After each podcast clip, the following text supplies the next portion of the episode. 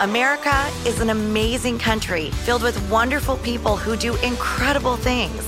But too often, the media and liberal politicians ignore big parts of our nation and the people who make it work. So I'm speaking with leaders and policymakers who deal with real problems every day. I'm Ronna McDaniel, and this is Real America. Today, I'm going to be speaking with Congressman Byron Donalds of Florida. We're going to discuss everything from vaccine mandates and school choice to the dangers of critical race theory and his experience as a Black conservative man in America. Byron Donalds, Congressman Byron Donalds, welcome to my podcast, Real America. We're so happy to have you here with us today. No, that's cool. I'm excited. I'm excited. I just met you for the first time. I will say, uh, I think you might have one of the best districts in the country in Naples, Florida. It is gorgeous there. Is it hard to come back to DC when you're back in district? Well, first thing, correction. It is by far I have to be the a little best more. district in I have to be a little bit more neutral. You can be neutral. I'm You don't have to be. It is it's pretty the best amazing district there. in America. And I, my brother lives there, so you have Oh, some constituents in my family. But it is really magical where where you It's live. hard coming here. It is. Um, I remember I was on a, my wife and I, it was after the primary elections, and we're on a boat off of Marco Island, and people kept asking, Hey, are you going, are you moving to DC? Are you moving to DC? Are you moving to DC? And we're in like the backwater somewhere. And I look at her and I'm like, why the heck would I move to DC? Everybody's trying to come here and I'm going to go there. So Everybody's trying to I go where you are. I know. And as a Michigander, a lot of people go to where you are. It's Yeah. really beautiful. And I was so, uh, lo- I so loved meeting you and your wife, Erica. Uh, but I want to talk about your story a little bit more because right. people may not know you. You're a new congressman, but you grew up in New York Mhm. with a single mom. Mhm. And then she moved you to Florida. So tell me what that was like. Starting in New York, you left when you were like 17. Yeah, well, actually, she didn't want me to leave. She didn't. I decided to leave. Okay. I was tired of being cold. I was tired Were of you? snows. So you knew early on. Oh yeah, like because you grew up in Brooklyn. So I grew up in Brooklyn, New York. You grow up, you know, we get our snowstorms and stuff. You know, stuff. You know, the stuff that Yeah. happens up up north, obviously. But you know, as the only you know boy, it's your job is to salt the steps. It's your job to shovel the to shovel driveways and do all that stuff. And a lot of times, it's not even so much that it's snowing; it gets it gets bitterly cold. Yes, I know that like cold. bitterly. Like cold. your bones are cold. Oh man, my fingers, like you know, Yeah. I got you know, I got long fingers and stuff. So like it would just, I was done. So when it was time for me to go to college, I picked out five schools. Uh, one of those schools was Florida A and M University Okay. in Tallahassee. Uh, FAMU, HBCU. I went there to study business. I didn't look at maps because if I looked at maps, I probably wouldn't have picked Tallahassee, Florida. Okay. But um, it was a great experience nonetheless. And so then you you were in banking, right? And in business. So how did you go from there to congressman? I know you had a stint in the state legislature. Yeah. So tell me about that path for you. So I actually got involved in politics, like you know, during the Tea Party movement. Okay. So what happened to me was it was the financial collapse 2000 2008. Yep. Um I was in insurance at the time Okay. and we had Taiwanese investors and they were looking at what was happening in America with our financial collapse but didn't know so I was tasked with going in and finding out the who what when where and why to try to calm our investors down. One of the things I did when I was kind of got to the end of my of my analysis was I turned on the House Financial Services Committee. Okay. And I turned on this committee, and I think Barney Frank is chair at the time. Yep. And I'm watching the members of Congress do the five minute spiel that we do in committees. hmm And I was dumbfounded. I was like, who are these people? What are they talking about? That is not true. That doesn't make any sense. This is not how it works. Aren't you guys supposed to be in charge? And that's the thing that kind of That was your awakening. That was your moment. that was the moment. And then you ran for what was your first office you ran for? Congress. Actually. Congress. Oh, 2012. okay. 2012. This is the one that nobody really knows about. Okay. But I'm comfortable, so I'm gonna I'm gonna put it out there. I like it. So I was um I was in the Tea Party movement a couple of years. Okay. Um, I worked on Herman Cain's presidential, like on the local level. You know, you have the local affiliates of the of Uh-huh. the national campaign. Absolutely. I wrote newsletters. I don't know Nine what I was doing. nine Herman Cain. Nine nine nine. And so when the campaign ended, the head of the of the local campaign looked at me and said, "You need to run for Congress." And I was just like, Levine Kirkpatrick. I'll never forget her. I was. She texts me all the time now. She goes, "You you need to run." I'm like, "What are you talking about?" And she goes, "You know the issues. You're smart. People respect you. People like you." And I'm like, "I'm a regular guy. Uh, nobody knows me. I don't know what running for Congress even means. You're crazy." But I thought about it for a month Okay. and I decided to run. And so I ran this campaign. It was all grassroots, you know, all just, you know, trying 50, 50 different things. 45 of them failed and didn't make any sense. Um, but actually, I learned a lot. You really learn about yourself when you run for office mm-hmm. and you really learn about the issues because you really have to dig in. Um, so I won the most votes in my county, which shocked okay. everybody. I mean, I raised like $80,000, but I won my county. It's the smaller of the two. That's counties. a big deal, actually, with $80,000. And then, but then you ran for state legislature after, right? So I stayed involved. Okay. 2016, we had a state legislative seat come up. I ran one one big, Okay. and I was in the state legislature for four years. And I was actually ready to be done. I was ready to leave politics and just go and go back, back to into the life. private sector. Mhm. And then you, Our seat came open again, like, like the fourth time in like a decade it Uh-huh. came open. And I got a couple phone calls from people who I, you know, I trust, and they were like, "Listen, we know how you feel about Washington. We know you you don't want to do this. We know you're not a fan of the place, but you really need to think about doing this." so what did you learn between your first and your second run? I mean, tell me how much that first run prepared you for the second run for Congress. Well, I think the first thing is that you learn the discipline of a campaign. hmm Like campaigns are these things that just spring up out of nowhere and they're chaotic and they're insane. But there is a discipline that every candidate has to have. hmm And it's different than being an activist. You know, I always try to tell people who are political activists when you're an activist, you're focused on your issue. When you're a candidate, you have to add people. And they're two different dynamics, and you have to bring a lot of people together. That's such a good point Yeah. because when you're an activist, you're right. You you have the luxury Mhm. of focusing focusing on one issue. Somebody said that to me. If you want, if you really want to govern, you can't be just single issue. No. Um, go join that cause. But if you really want to run for office, you have to be open to talking about every issue and bringing people in to vote for you. That's such a good point. That's exactly right. So you were elected with this great freshman class. Yeah. People don't realize the red wave started in 2020 That's correct. with 15 new House members that flipped Democrat seats, actually 30 overall. Mm-hmm. And it actually started back in 2020. What are you enjoying about Congress right now? And what are things that you had no idea that you didn't expect? Well, I, I think I come I came here with the benefit having served in the legislature Okay. and having known the members who served up here from my area. So I knew a little bit more than probably other members get who come in for the first time now. I think the key thing up here that I, I I've really enjoyed is you really are at the pulse of what our politics are nationally. You know, even when the Democrats are doing some of the craziest things that they're doing, and it's all of it's crazy. All but of it's crazy. when you're in the center of that, you literally are in the arena. Like the thing that caught me off guard is that literally everything I say is like recorded, timestamped, Yep. uh, distributed. It comes back to me like three weeks later in social media. Somebody would be like, "Hey, I saw this. This was great," and I'm like, "Where did you even get this?" That's so true. But everything we say is is it's just a much recorded. high, much bigger stage, right? Yeah. And a much higher visibility. You've been a great spokesperson though already. You're out on the media. Mm-hmm. You're talking about huge issues. Um, I want to talk about a couple that you've hit really hard, and Okay. one is crime. Right. Uh, you talked to me the other day when I saw you about when you left New York. Rudy Giuliani was the mayor then, um, and then you're seeing this huge spike in crime. Talk about how you feel about what you're seeing from the Democrats and the defund the police movement, not just defund, demoralize, um, make sure that uh, really doubling down on uh, on their anti-police policies, which is stifling recruitment, and then the crime spikes we're seeing versus what Republicans stand for.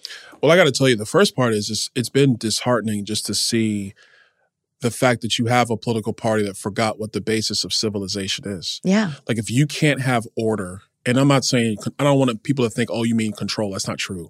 If you can't have basic order and harmony and respect in communities, you can't have an economy. You can't educate kids. You can't go to church. You can't do any of the any of the basic things that a lot of us take for granted sometimes in America.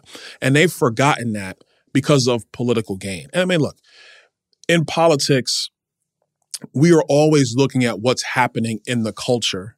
And then we take that and try to figure out ways to position an issue, position ideas, so on and so forth.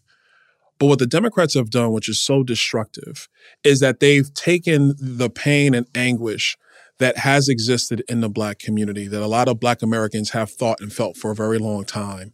And they've exploited that to the detriment of the people they said they were coming to help. Exactly. You cannot be in New York City and talk about how you want to be soft on crime and you want to defund police. Anybody that says that did not possibly either A, grow up in an inner city and know what they're talking about like I do, or B, they have an ulterior motive or an agenda they're trying to accomplish. There's no possible way you can think logically and say, oh, you know, if we have less police on the streets, this is a good thing.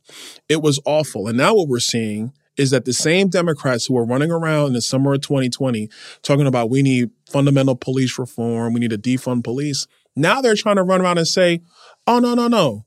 We, we, we like the police. We, We, didn't want the that. police. Oh, no, we, didn't mean that. We actually need to add them to our budget. I mean, it is so interesting. And Yeah. I, I know you weren't in Congress when this happened, but Tim Scott came out and Mhm. had a police reform bill. Democrats used the filibuster to kill it. Mhm. Uh, and then you see Democrats continuing to double down on all the problems with police, but they don't want to fix it. No. Their answer is defund it. But who does that hurt?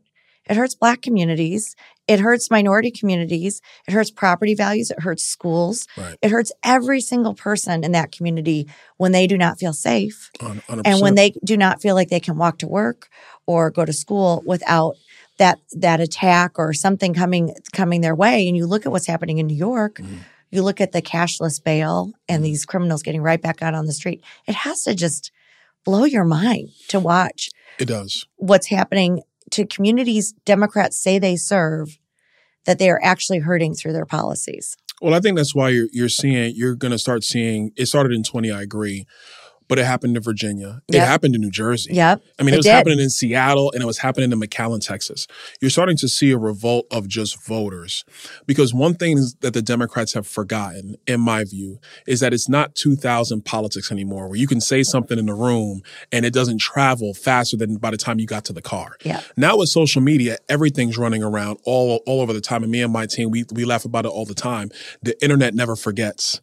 And it actually, and it's actually quite funny. trust when me I know that I'm a mother of a 16 year old I tell them that all Oh the yeah, time it never forgets. it never forgets be careful And so I think, you know, look, when you have Wall Street firms telling their employees, hey, just dress down when you're on your way to work, which is happening in America right now.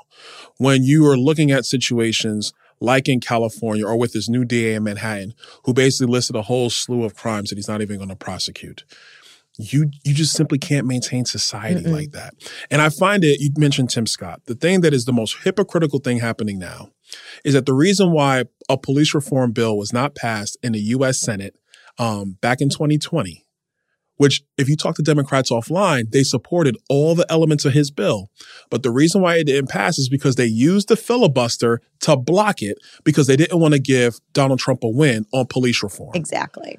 So Same it wasn't people. about it wasn't about the value of the of the policy or doing the right thing. It was about partisan politics, not giving the Republican a win, Yeah. and that hurt communities. But you've called out the hypocrisy of the Congress and the and the Senate a couple times. Yeah. You you're very well versed on the Yeah. hypocrisy of Democrats. Yeah. You come as a freshman black congressman from Florida.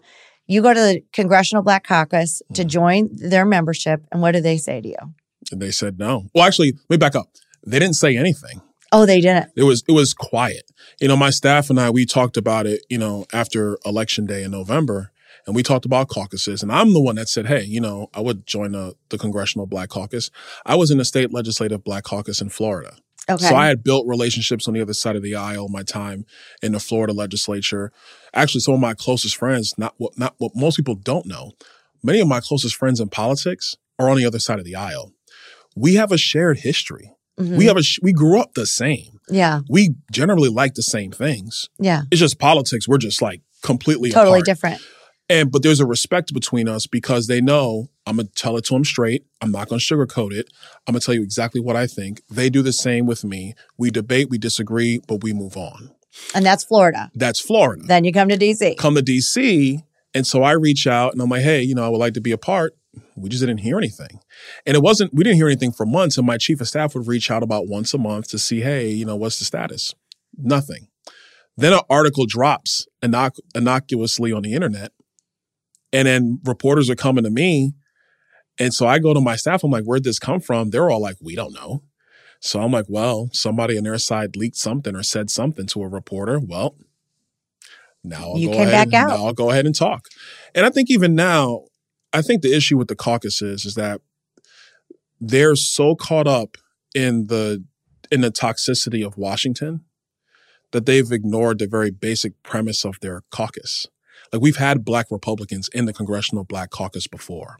Really? Oh yeah, Allen West was in, Mia Love was in. Um, So this is the first time they've said no. They've said no before. Well, it's been like a mutual no. There's been other members who came in who didn't want to be a part, Okay. and they were like, well, "Okay, fine." But what But was the rationale of not letting you in? You don't know. I don't know. You're just a Republican. What I think is is that it's not even so much that I'm a Republican. I think it's also that you know I'm a Trump Republican. I support the president. Yeah. I think I think that 45 is he's one of the great presidents of our of our country. Even though the media and, and you know conventional liberal wisdom is is that he was awful. That's just simply not true.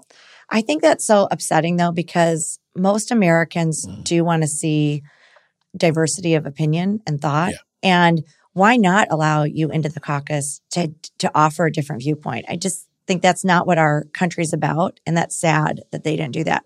But Mm. we've got another divisive issue that you've really been vocal on, which is CRT. So talk about your stance on this and why you've been so out front on CRT in our kids' schools. Well, I mean, first of all, the reason I've been outspoken on this is because you cannot bring subjectivity into the classroom. hmm You simply can't. You have young people, they're kids. Like I got three of them 18, 14, 10. Wow. I don't want their viewpoint of the country just being shaped by whatever their teacher told them in class.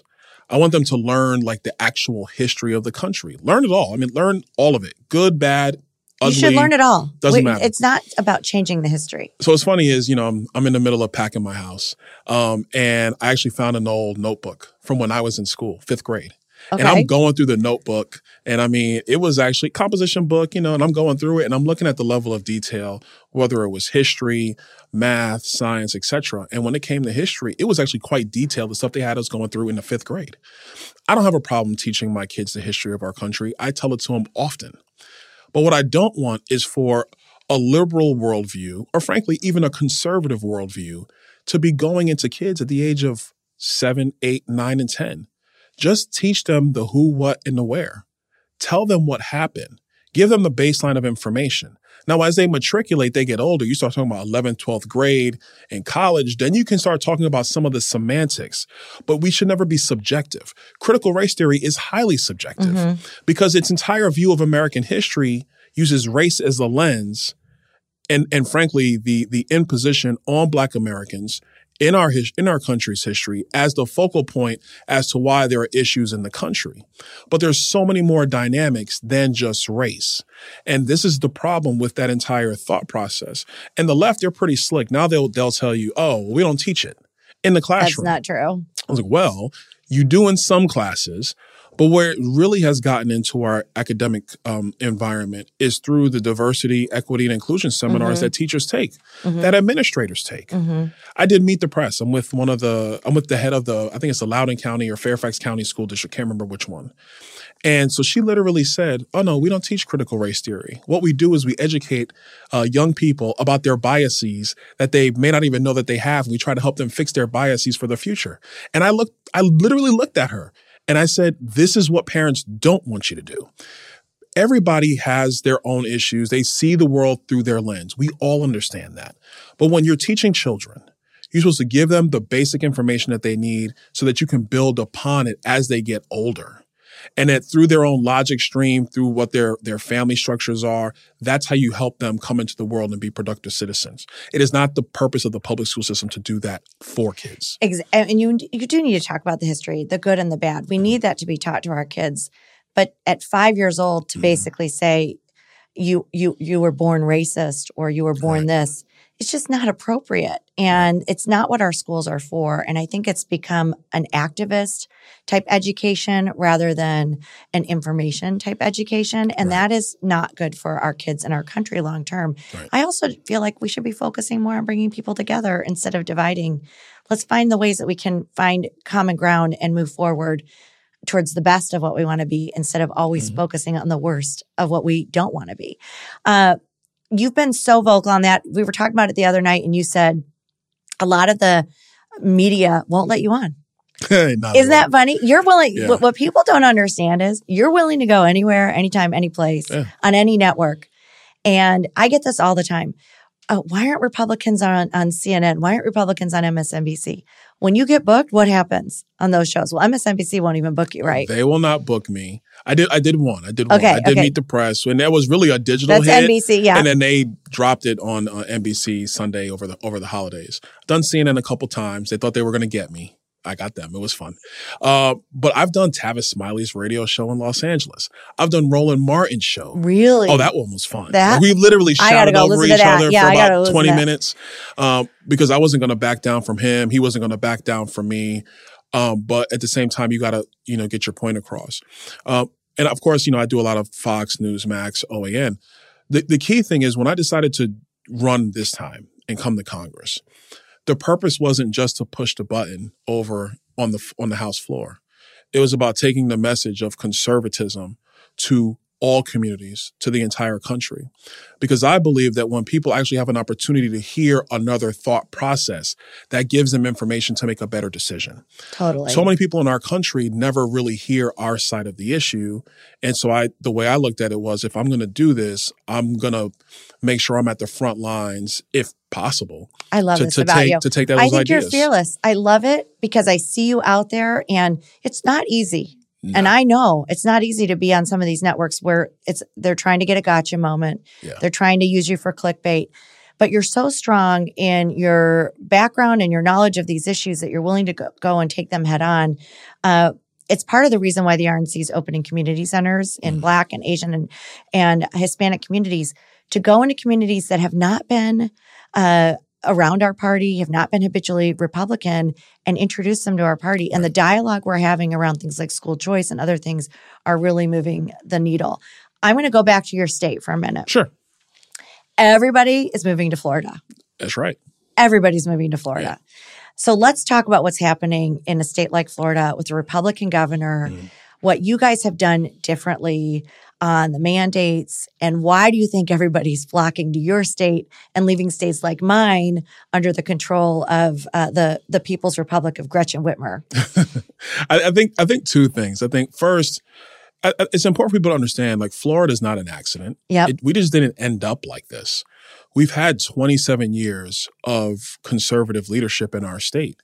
You know, we started with Jeb Bush. Jeb Bush was the first Republican governor in, in geez, I don't even know how long in our Yeah. state's history. Um, we had Charlie Crist, but the legislature held him accountable. Um, Charlie's for Charlie. I mean, let's just be honest, okay? I don't I don't want to talk too much about Charlie. Yeah. We then had Rick Scott, and now we have Ron DeSantis. The entire time, we had great legislative leaders in the Florida legislature. We have Mario Diaz-Balart, Norris Diaz-Balart, excuse me. We Yep. had Dan Webster. Yep. Uh, Greg Steube, who now serves, who's in the district up above mine. Matt Gaetz started in our in our legislature. I've been in the legislature. We've had conservative people come and lead our state for more than two decades now. So, what are the policies that are working in Florida Right. that are drawing Americans to your state? What, being a former legislator, being a congressman, what do you see that's attracting people to Florida? Because it is Republican policies that are bringing people to your state on Oh. top of really great weather. I mean, the weather speaks for itself. Yeah.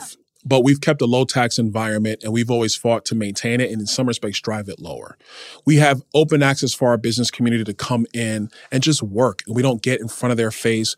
We don't put a lot of top down mandates on them. A lot of times we hold back some cities in our state that decide that they want to go and start putting on new regulations on business. And we say, no, you cannot do that. Yep. We have the mo- most robust school choice um, uh, framework of any state in the country by far. Let's talk about that for Sure. a minute because your wife, Erica, is very involved in school choice too. Yeah. But school choice is part of the fabric of Florida. And Yes. it did start, I think, under Jeb Bush. Yes. And. I know it was a big factor in Ron DeSantis's win Mhm. with Hispanic and African American voters Yeah. that really embrace school choice. So explain why school choice is so important and why are Democrats against something that is so common sense when we know education is the gateway to success? So when I was in the first grade, my mom pulled me out of public school. She did. She did.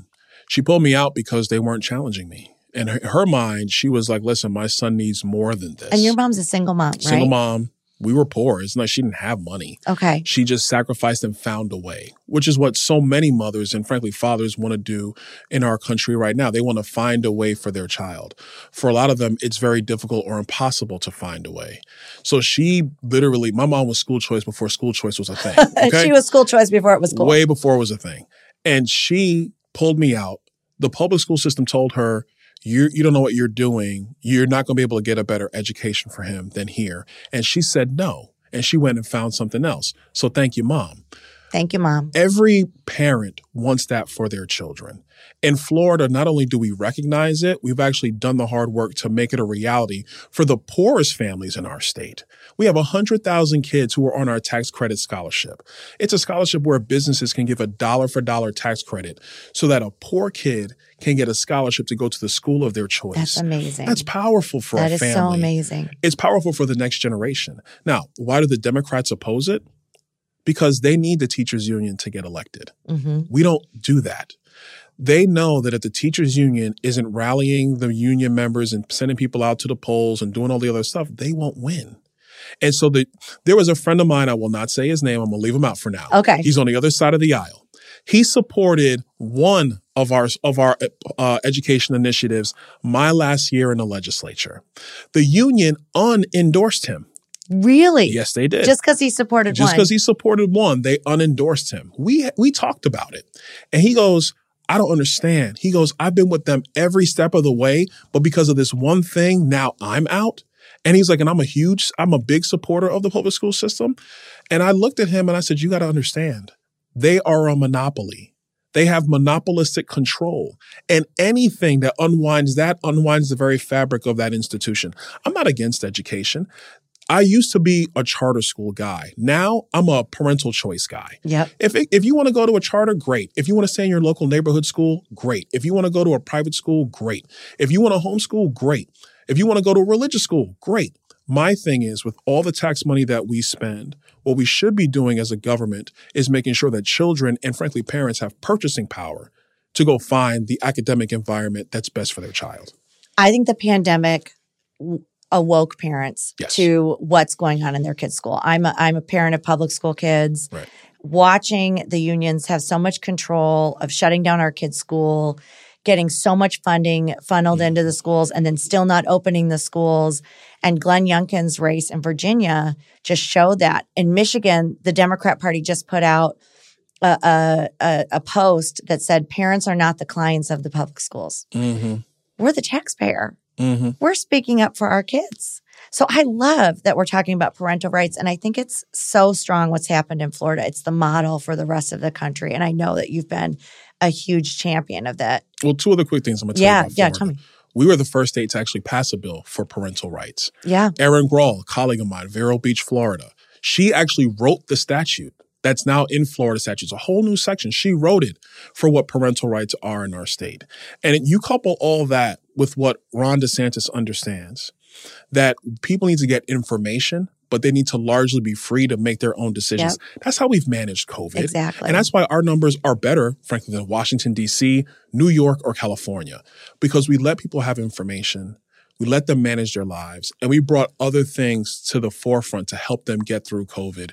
If that's the thing that ails them at that particular point in time, nobody was talking about Regeneron and monoclonal antibodies until Ron DeSantis actually did the research, stopped, did not play politics, and actually gave people things that were going to help them get through COVID Get those therapeutics. Mm-hmm. But he kept the kids in school. He did. He did because I know my my nieces who are in Yeah. your district were in school, and my kids weren't. And it really, my kids weren't in five day week in person; they were virtual. But Right. it really was a difference to see my niece go to homecoming, to see her living Oh, yeah. what a normal teenager has uh, um, does at those years. The things that my kids lost by those things, but beyond that, it's not just COVID as a pandemic. Now it's a mental health camp pandemic for these young kids who've really is. suffered in the classroom. So I just appreciate you being so strong on that. Let's end with something the Democrats are pushing so much as a civil rights issue. And I just want to hear your take on it Yeah. because I think they're just full of crap. I'm, I'm not going to lie. Yeah. When Biden's in Georgia talking about voting rights, Mhm. as Democrats are pushing for 900,000 non citizens to vote in New York, what do you think about Democrats turning um, having an ID to vote into a racial issue and saying that that makes you a racist if you think people should have an ID to vote. I think it's stupid. Yeah. And I think everybody else thinks it's stupid. Anybody that kind of pays attention. I mean, look, first, let me take the ID, then I'm going to talk about their whole push on All right, let's talk about rights. You need an ID for everything in our in our country. You need an ID to get on a plane, just like I did. it. Mhm. Now in in Washington D.C., you need an ID and a Vax card to go have dinner somewhere. Exactly. So what they're talking about is ludicrous and it's insane. There's a it's a bigger picture than this right now. They're taking and they literally just did it on MLK's uh, uh, holiday. They are taking the mantle of Martin Luther King and the mantle of all the people who who worked hard, they fought, they bled, some died, so that Black Americans could have the right to vote in the United States, and they're cheapening that so they can accomplish a political end today. People will tell me, well, Byron, do you believe in voting rights? And I'm like, of course I do. And I have to educate them and say, look, the 1965 Voting Rights Act, which by the way was overwhelmingly passed by Republicans, Republicans, yep. over Democrat filibuster threats, side history. I said, here's the deal. That bill is still law today, except for one provision, and that's pre-clearance. Pre-clearance is the thing where if you had a county that was a racially discriminatory county back in that time period and they literally stopped black people from voting, they then had to get any changes to their rules or their laws approved by the Department of Justice. By DOJ, yeah. Made total sense. The Supreme Court realized in 2013 no county was subject to preclearance anymore because none of them were discriminating against black voters. So what's the problem? If you wanted to pass a bill for the Voting Rights Act, the reauthorization, but just ignored preclearance because nobody needs it anymore, it would pass overwhelmingly in both chambers. But that it would be unanimous in both chambers, not even overwhelmingly. Let me not say that. It'd be unanimous. It would be unanimous. But what the Democrats want is they want to turn every election jurisdiction into a pre-clearance jurisdiction. So no state, no locality can make any changes there- to their election law without the voting rights section of the Department of Justice, which is one of the most radical sections of the Department of Justice to approve their laws. Number one, that's illogical. But number two, it's not constitutional and it flies in the face of federalism. Our states have done a tremendous job, obviously in the 21st century, Yes. but even since the Voting Rights Act, of, tr- of truly progressing and allowing everybody to vote. And that's the case today. But the Democrats don't want that. They don't want that. They well, they say it needs to be easy to vote. It's easier to vote than ever. I mean, if, if you look at Oh, yeah. Atlanta right now, the the the laws that they're fighting in Georgia that they say were so terrible, voting went up in Atlanta 17% after this law was passed. Mm-hmm. And the Atlanta Journal Constitution said there were no problems. Everything was Zero great, no lines, zero problems. So it's just a false uh, narrative that they're putting forward. And they are diminishing um, real racial issues by using this for to further their purposes. And they are diminishing an ability to have conversations and improve what we what we can improve Mm. because they're using it to create a wedge. And I think it's really, really wrong. So I'm so appreciative of you. As of now, you have no primary, Right. But you are running for Congress again in 2022. What can people do to help you in your race? Honestly, go to ByronDonalds.com, sign up to help us out, volunteer. If you can make a donation, that's great as well. We're just going to continue to work hard for Southwest Florida. And what would your advice be to anybody heading into 2022 as to how to get involved? I mean, we need all hands on deck for this election. So, what do you say to people who are discouraged or mad or worried that their vote won't count? What's your message to those voters? Well, the first thing I'll tell you is you better go vote. yeah, You know, because look, it's like in any other sporting event. If you don't take the field, you forfeit. Exactly. And so you right. want to forfeit to these guys over there? No, no, no. You need to go vote. That's number one. Number two, um, support your local party, get involved, do something, hold a sign, you know, canvass a neighborhood, knock on doors, make phone calls, be a poll watcher, do something. Be, be a part of the solution. Our country's at stake. That's right. So, do not sit at home and be a couch potato. What did you say? We, we need to be moving on all cylinder. What did you say? We're going to be cooking with gas. Oh, we got to If be get- cooking with gas. We're going to be cooking with Yeah. gas. We got to do if that. people don't vote, we just gonna be cooking and be like, "Where's the heat?" we need people to vote. We got to get out there. I have never heard that expression before. We're going to be cooking without any heat if you don't vote. That's we need the gas. That's so right. get it to us. All right. Well, thank you so much. I love having you on our podcast, and we love having you as one of our great freshman rock stars in Congress. Thanks, Thank you. Byron. Thank you. I'm Ronna McDaniel, and this is what Republicans stand for. Join us next time on Real America. Paid for by the Republican National Committee. Not authorized by any candidate or candidates committee. www.gop.com.